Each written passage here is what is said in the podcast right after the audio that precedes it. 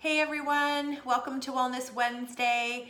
This month I thought we'd focus on healthy aging. I know a lot of people call it anti aging, but I like to call it healthy aging because we really can't stop ourselves from aging, but we can make diet and lifestyle changes that will slow down the process and help reduce the risk of age related diseases.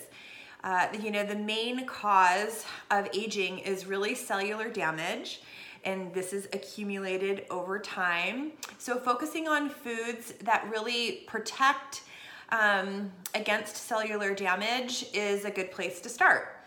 So, the one nutrient this week that I'd like to highlight is curcumin. This is an active ingredient in the turmeric spice. It's this beautiful yellow orange spice. It has a very distinct flavor as well. And curcumin is uh, known to be a powerful antioxidant.